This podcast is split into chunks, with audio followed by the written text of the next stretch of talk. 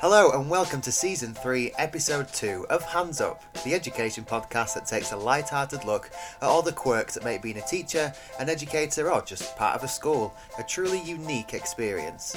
My name's Jordan Firth, I'm a Year 1 teacher and this time I'm not joined by fellow teacher, co-host and co-creator Mark Tomlinson.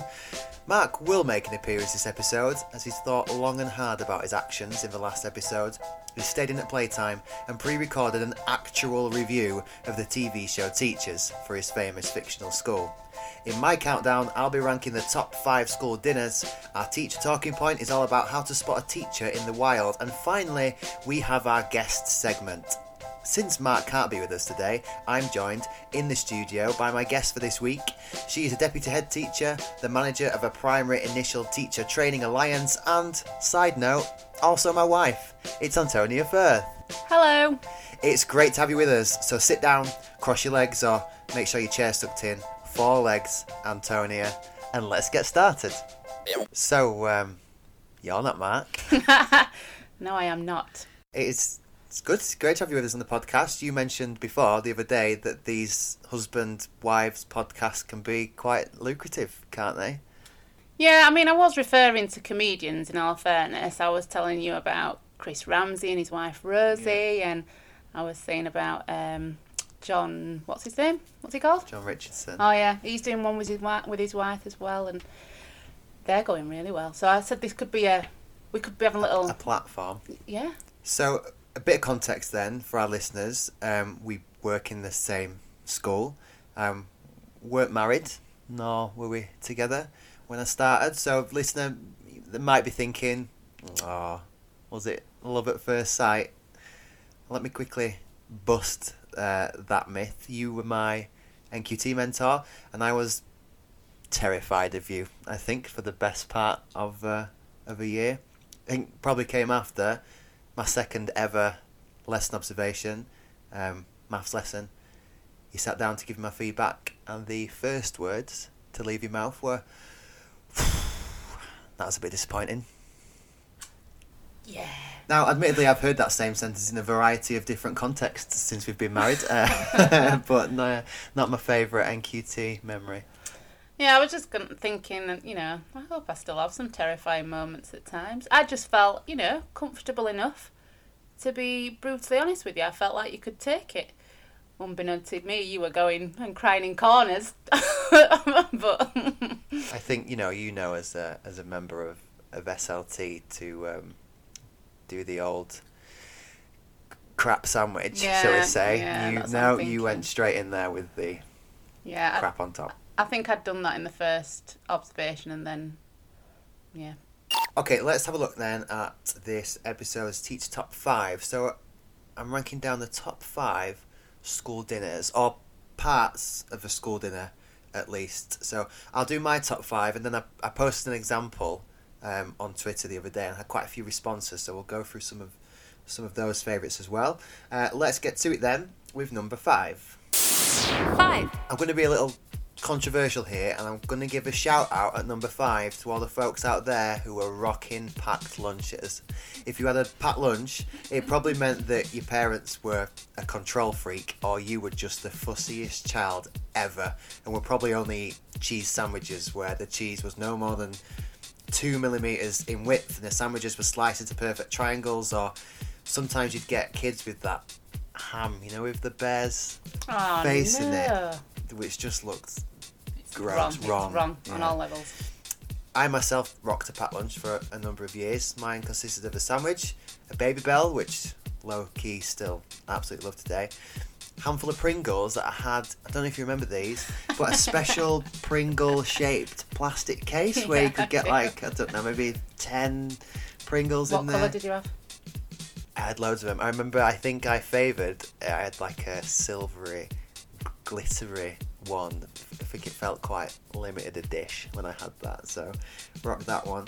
And then something like a Kit Kat or a Gold Bar.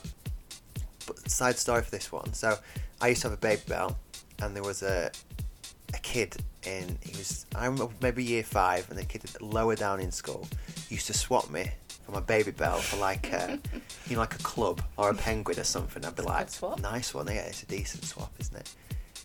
found out a few months later that this kid was then taking this baby bell to like a year six and swapping it for a 2-finger Twix. What? So he was upselling my baby bell. So I bet he's a businessman with a very lucrative business right now. Yeah. So he'd be on The Apprentice, I'm pretty sure. It's pretty soon.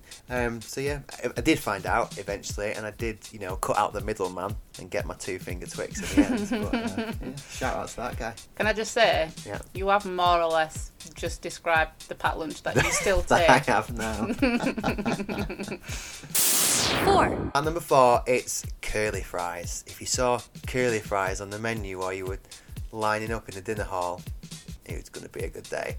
Curly fries, I've noticed, always taste exactly the same wherever you go, with their special like curly fry seasoning.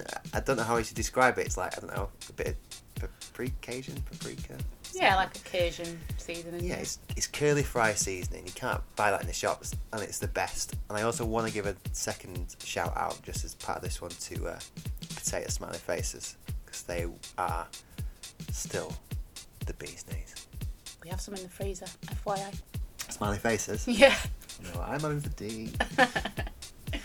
3. Jam roly-poly and custard. Oh, yes. You'd have had a token healthy day in the week. This is before Jamie Oliver came along and ruined it for everybody. So you'd have had one token healthy day, and you might have had a haphazardly chopped up fruit salad, but now we're back to the good stuff. Jam roly-poly, bit of custard. Tell me that doesn't set you up right for the afternoon. 2. Rectangle pizza day. A cause for school-wide celebration. Think pizza should be circular, do you, Italy? Or sliced into triangles? Well, get a load of this, because this is Britain and we're doing things proper. Have it in a big, chunky rectangle with soggy dough and processed cheese. A proper British pizza. Benny. 1. And number 1 is the classic school iced sponge and custard. You've got 2 options here, and they're both tied for first place. Either chocolate sponge and chocolate custard, or plain sponge but with that pink or white icing with the hundreds and thousands on it, and normal custard. Anyone that crossed the 2, by the way, savages. But a cake that would make even Paul and Prue become wide-eyed with nostalgia, like the scene in Ratatouille.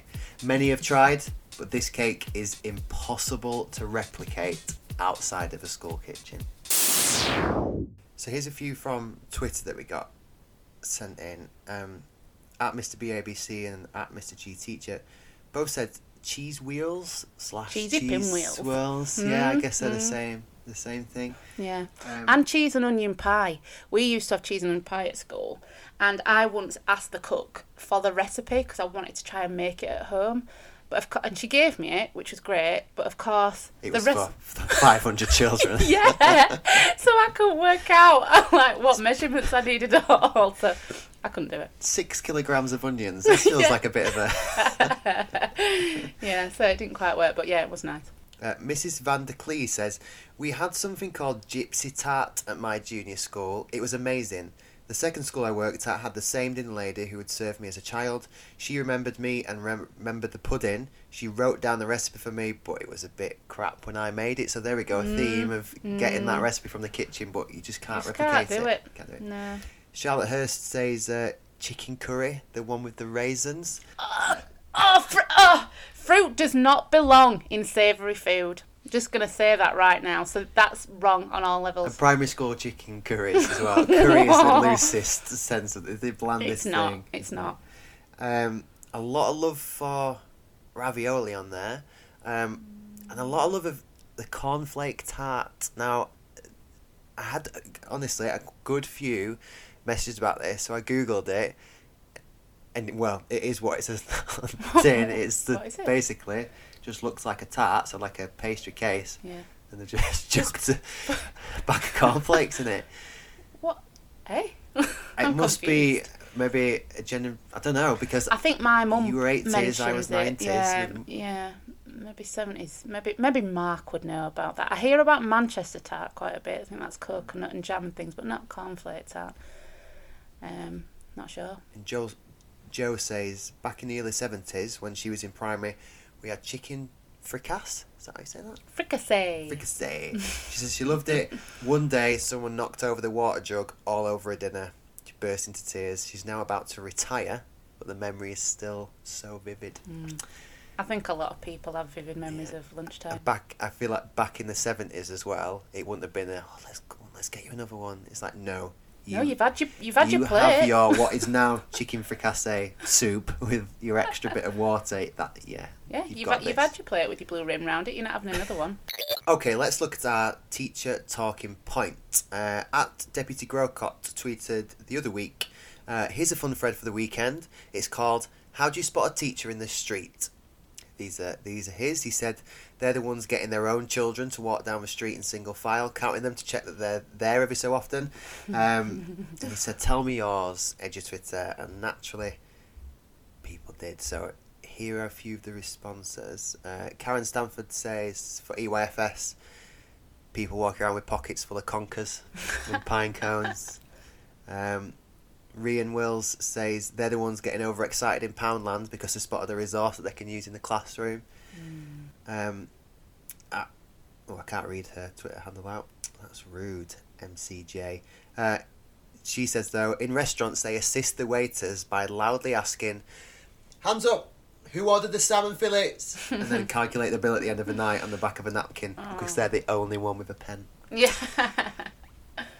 Kate Knight, our guest on the previous episode of the podcast, hi Kate, says they're the ones looking longingly at the incredibly cheap holiday deals in travel estate agents' windows and then walking away depressed when they realise they're all in June. Yeah. David Oates says you can spot a teacher on the street because they look confused, skittish and unfamiliar to the outside world. At Miss Hill Smith says they tut at badly behaved children. Or at Emmy Stories says she adds to that and just says either that or just giving them the stare, the hard stare, the Paddington Bear hard stare, that look that you try and give that child an assembly and you try and burn a hole in the back of the head just to get them to look at you. Definitely. Secret Head Teacher says I like this one. They're the one whose other half is saying, don't talk to me like I'm a child in your class. Hannah Wilson says that their bag resembles Mary Poppins. Anything you ask for, they can dig in and find it. A stapler, post-its, plasters, spare tights, wet wipes, highlighters, pens, board pens, sellotape, a bag for life, a waterproof. They're all in there just in case. Yeah, bobbles, always bobbles. Miss Pearson says the ones who disappear down a random aisle in the supermarket to avoid a student. Yeah, that's definitely... Well, usually you can tell that I'm a teacher because there are small children. It's like the opposite way around. There are small children peering round the side of the aisle and then going, it's Mrs. Firth, and disappearing again as I'm walking down. Yeah, actively stalking you around Sainsbury's. Definitely, yeah. And last one, Sharon says... a way to spot a teacher in the street, you don't. They're either at school or in bed. Oh, I feel sad for that person. No, you're speaking like a true SLT who is so unwise to the issues, reality of being a classroom teacher. Yeah, absolutely. Yeah. It's a couple of times you've mentioned that, and our listeners are going to be shaking their heads thinking, typical... Deputy head teacher. She has no idea what's going on in the what we go through. Good for her if she can walk round Sainsbury's. I've got 60 free writing books to mark. So Mark's got one that he has pre-recorded. He saw the questions that we would be discussing this week, and he's recorded his own response. So I'll play Mark's now. Just wanted to add my bit to the how you can spot a teacher in the street. I love all of those, especially the ones about going down a different aisle in the supermarket to avoid talking to children. And more interestingly, the children's parents, making small talk to children's parents. But I also love the one about being in Poundland and finding really good resources for lessons. Also, can always find teachers in the sweet aisle at Quality Save or Home Bargains, BM Bargains, your cheap supermarkets, buying bags and bags and bags of lollies and sweets and treats as little rewards for their children. I am guilty of that. I'm one of those. And also the other one, teachers, you can spot a teacher in charity shops perusing the book section, especially looking for books, cheap books that match topics. I've got a load of Bugs and Mini Beast books from charity shops over the last few years that now sit in my little school classroom library. Oh, nice to hear from Mark there. Wow. Miss you, Mark.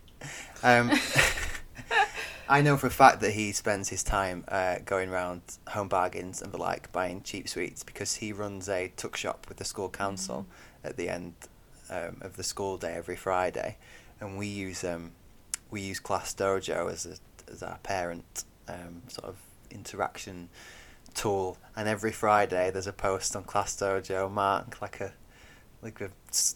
teacher Del Boy trying to plug his wares, his bargains that he's been and got. It works though. They queue up for that. It's been a great success. I don't even work on a Friday. This is just word of mouth. So I'm normally at the front of the queue, to be fair. What, buying you drumstick lollies? Yeah. Always a packet of love hearts. Every time. So in the last episode, Mark was supposed to review the TV show Teachers as part of his famous fictional school.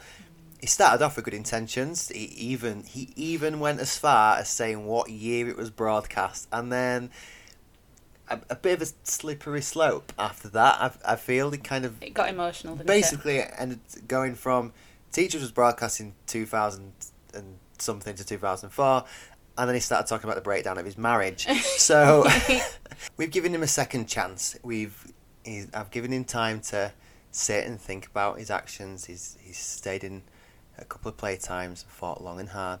He apologised on Twitter, and he's come back, and I hope, because I've not, probably listened to this yet, I hope it's actually done a review on the TV show Teachers, but I guess there's only one way to find out. Over to you, Mark. Hello, Jordan and Antonia. Sorry I can't be with you today as I'm self-isolating, which I believe is the new term for Netflix and chill. So here we go. Teachers, the TV programme, take 2. First of all, an apology to any fine art graduate teachers out there who I may have upset during last week's episode. Of course, teaching is a degree profession. Unless you work in a free school, then all you need is a GNVQ in retail. And as long as you have a degree that links you in with your chosen subject, then that's fine.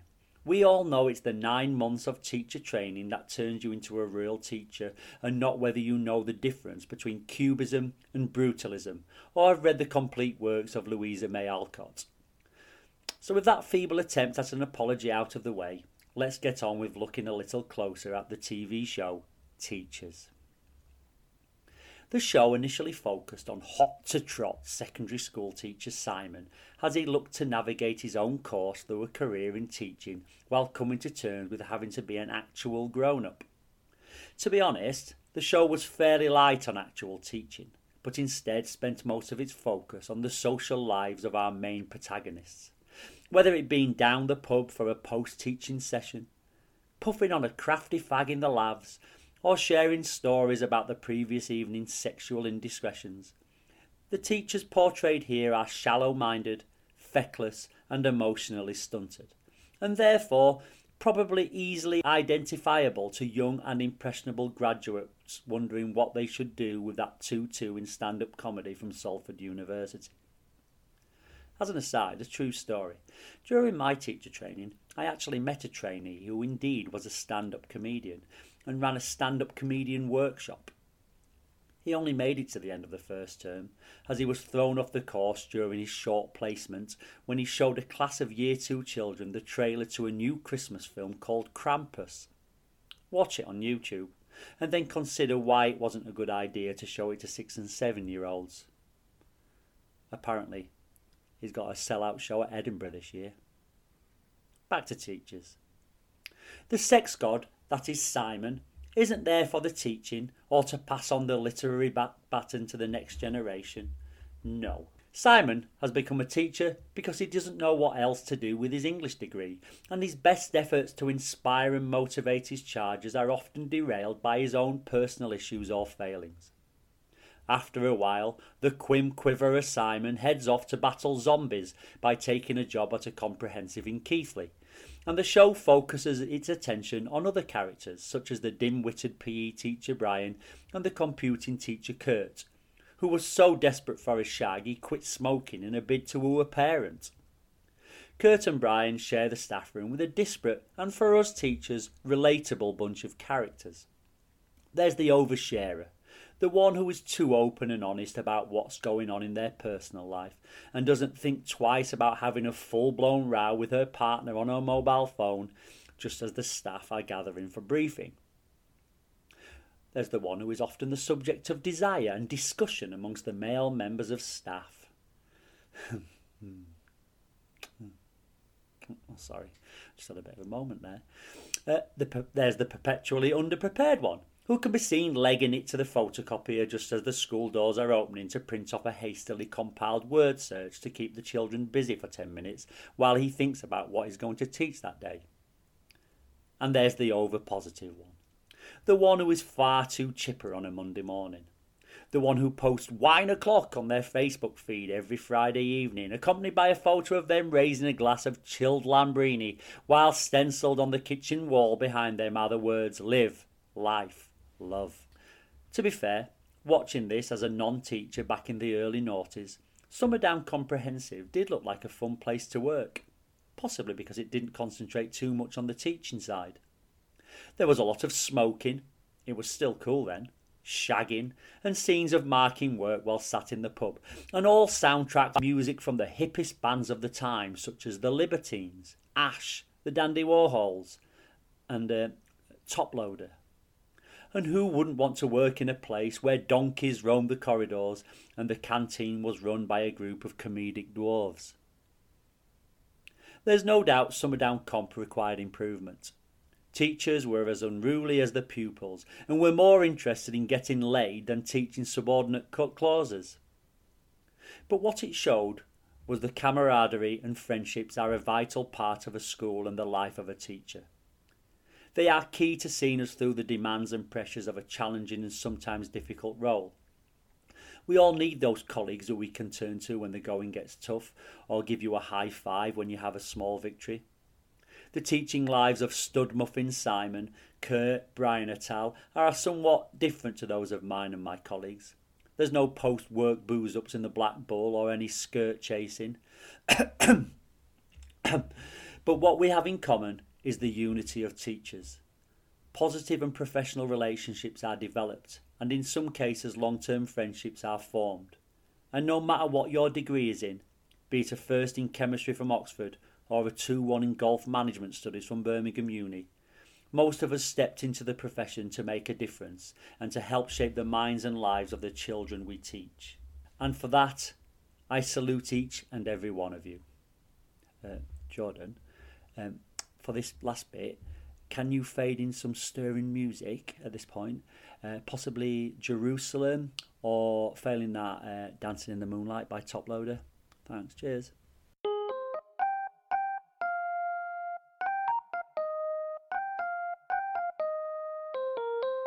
Oh, so I saw you nodding along quite a lot with that. I think in terms of reviewing the TV show Teachers, a vast, vast improvement there. Mark has met his areas for development there. Yeah. Well done, Mark.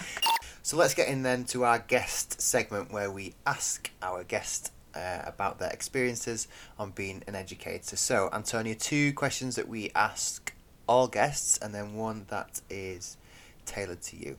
You ready? Okay. Question one then, what's your most embarrassing, funny or favourite classroom/teaching/education moment? So I had to think quite long and hard about this actually. I'm sure there have been lots of funny, amusing moments in my 15 years of teaching. but I found it really hard to sort of pinpoint any. I don't know why. But then as I thought about it, most of them involve dressing up and things like when we dressed up as Bert and Sheila from Ratburger. Yep.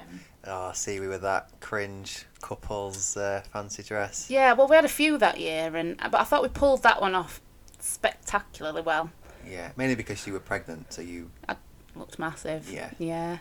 But I walked around with a packet, literally munching on a packet of prawn cocktail crisps all day. It was great. Yeah, basically we thought, how can we get Antonia's new obsession with prawn cocktail crisps into a costume idea? Craving. And luckily, David Williams has already come up with a character, so...